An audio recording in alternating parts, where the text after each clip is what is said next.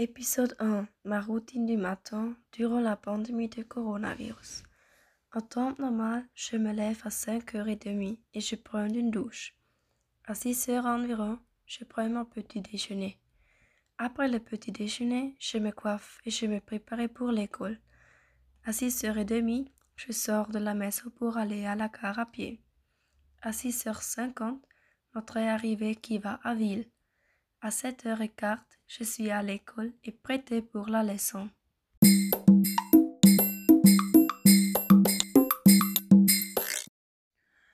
Pendant la période de confinement, j'ai dormi beaucoup plus longtemps.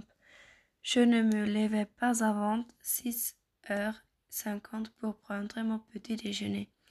Après le petit déjeuner, j'allais aux toilettes et je me lavais. À 7h15, je me rendais à mon bureau et j'étais prête à aller en course.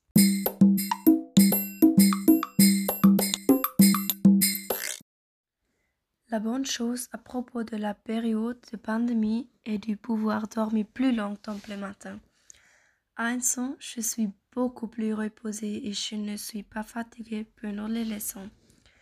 Mais un grand problème est que vous n'êtes pas très souvent et dehors de la maison parce que vous devez faire vos devoirs devant votre ordinateur portable toute la journée.